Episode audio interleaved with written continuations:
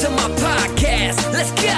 I'm all about doing what I want to do and living life to the fullest. Every day, me and my team, we're on a mission to help you achieve all of your dreams. Welcome to my first investment property podcast, where we talk about our experience gained, wisdom learned, and the lessons learned throughout the process of real estate investment and development. I'm Edwin Carrion, the creator of my first investment property podcast. Stay on after the show, and I'll share how you can be the next guest on one of the fastest growing podcasts in our industry. With that being said, let's get started. Hey, super excited to be back on my first investment property. And my guest today is O'Neil Mbakwe. And uh, he's from Austin, Texas. And just want to welcome you to the show today. Thanks, Doug. Thanks for having me. Pleasure. Well, cool. Uh, well, let's dive in. Why don't you uh, tell us a bit of your backstory? Uh, what are you doing and how did you get into the real estate business? Yeah, so I am currently in Austin, Texas, as you said. Um, I graduated from college, came over to Austin, started working as an engineer, and really wanted to, I guess, be more savvy in my investments. Um, I got into real estate from my aunt. She is a pretty successful real estate investor out in Dallas, Texas, and she let me know that a lot of millionaires are made from real estate. And of course, me being an engineer, I checked and researched that, and she was correct. well, that's so, what I was thinking. Wow, engineering. So yeah, you you probably hammered the numbers pretty hard. Just trying to make sure. Trying to make sure. so I basically wanted to get in real estate and didn't really know how to start. And the lowest barrier of entry for me seemed to be wholesaling. Um, okay. That's how I started off in real estate from wholesaling here in Austin, Texas, and did that for a couple deals until I saved enough to buy my first investment property, which I'm currently living in right now. And just running out the rooms that I live in so where my mortgage is paid down or there is no mortgage at all. Um, yeah. And through that whole journey, it's really shown me the how lucrative real estate can be. I mean, real estate is only two words, but so many asset classes within um, real estate that you can venture off into from wholesaling to house hacking, like I'm doing, or um, if you're doing commercial or industrial, and just having all those asset classes really appealed to me, um, which is why I see myself continuing in real estate in the long run. So then explain to our audience. So when you say wholesaling, what does wholesaling mean? Yeah, so wholesaling is basically when you market a property, market for a property.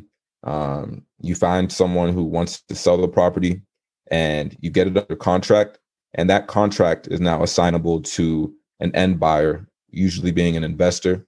Okay. And what they do is they pay you for the assignment. Um, so there's a spread in between that I'm able to capture and profit from. Okay. But at the end of the day, I never own the real estate. It's still a transaction between um, the seller and the end buyer, which is the investor. Cool. So you, you so you started that way. Um, now, how did you learn? Now you said your aunt was involved in real estate, but how did you figure out? Hey, I should start with wholesaling 1st mm-hmm. um, I went to a couple of meetups here in Austin. I really, okay. I really uh, took advantage of the city I'm in and really wanted to network with people who have either done it before or who could guide me onto who to speak with who has done it.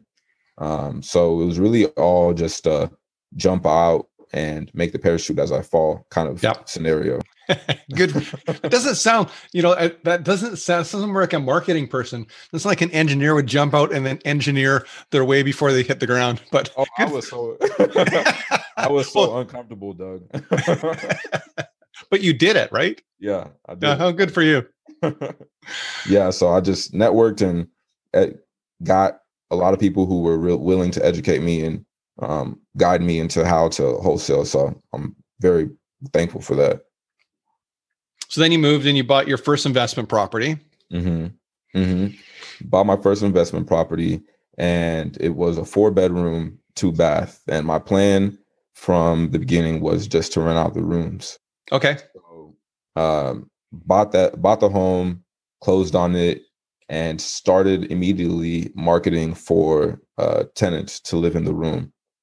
And when I was marketing, I was pretty specific on my criteria. I wanted people who were clean. I wanted people who paid the rent on time. And my marketing reflected that.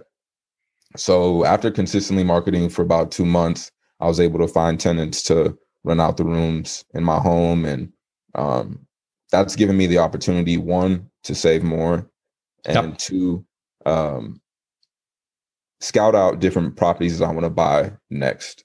Uh, so it's a, and I get to live pretty cheap. that's always that's always a good thing. So I'm, I'm, assuming you're you're still working as an engineer. Yeah, I am. I'm, yeah. So then, looking forward, where do you see yourself going? So, like you said, you're scouting out additional properties now. Are you looking to buy um, additional single-family homes to rehab and flip, or to or to set up, you know, um, rental income? I'm looking more so in the multifamily. Um, so probably eight units and up. Okay. Specifically in San Antonio. Uh, Austin is a great market. Don't get me wrong, but the competition here and the prices, it, it makes it's financially wise for me to be somewhere yeah. that it's a bit cheaper. I love San Antonio. That that walk that they have down by the river. Yeah, the river walk, right. Is beautiful. And they've got some great restaurants down there. We had some yeah. amazing food. It's it's amazing in San Antonio. Yeah. There's culture, there's great demographics and jobs. So that's one of the areas that I've been um, studying pretty keenly. Cool. So, what advice would you give people that are listening? Going, okay, sounds cool. Here's somebody you know you're well educated. You've got a discipline of engineering. You've gone into you know more of a, a venture capital or risky, riskier um, a venture. Um, how did you make the you know make the decision to take the leap and go? Okay, I'm going to execute. Mm. I really stopped thinking too hard about it. Okay. Yeah. That's a good point. Yeah. I stopped thinking too hard about it because I mean, I, am sure you you may be able to re- relate or someone else who's listening can relate, but when we think too hard about some things, we find a way to talk ourselves out of it. So sure. whenever I did get started, um, I just had some simple steps that I wanted to do, which was find a mentor, someone who's done it before, and um, just network out and know the market that I'm in. So being able to find a mentor really took the load and the pressure off of um, whether I was able to do it or not because I have someone who's obviously done it several mm-hmm. times. Yep. And of course they're able to help me, which they did. So well, that's comforting, right? I mean, it's always comforting to have a mentor in whatever you're doing to know that somebody's gone before you, probably made um, the mistakes already, and they can help help you miss those pitfalls. And when they get the butterflies, you're going, I don't know if I should do this. They're going like, Hey, just relax. It's cool. It'll all work out. exactly. I felt this way last month. You'll be all right. Yeah, exactly. yeah. I tell people that, you know, often um, entrepreneurship is like being on a roller coaster. There's times when you've got your hands in the air and you're going, Oh, you know, like Yahoo. And then there's other times when you're holding your stomach and you feel sick. Um, so that is so true. That is so true. It's just, are you willing to hold on for the ride? So, in terms of team, um, you know, who are the key people you need to have on a team to do what you're doing? First of all, you want to have a great title company, a great title company, one that can service not only your county, but multiple counties that you may find deals in. Yep. Um, someone else who's very important is a realtor one of the great benefits of having realtor is that they have access to the MLS. And if you make friends with the realtor, you are able to network with them, then they're able to um, find comps for you about what properties properties may be worth, which makes you more sophisticated in the numbers that you're able to offer to in sellers and um, your end buyers or investors. Sure. Uh, so a title company, a realtor, and what's the last thing that's very important? Thinking probably a good banker. A very good banker. Yeah. That's someone who's just going to give me money whenever I ask. I haven't found them yet, but yeah, they ask so many questions sometimes, Doug. But yeah, a good banker, someone who can someone who you can build a relationship with to where you now have that reputation with them to where whereas you may get this interest rate at this lender, but this lender can give you that a lower interest rate because you have history with them. Sure. Um, so that was pretty helpful for me as well.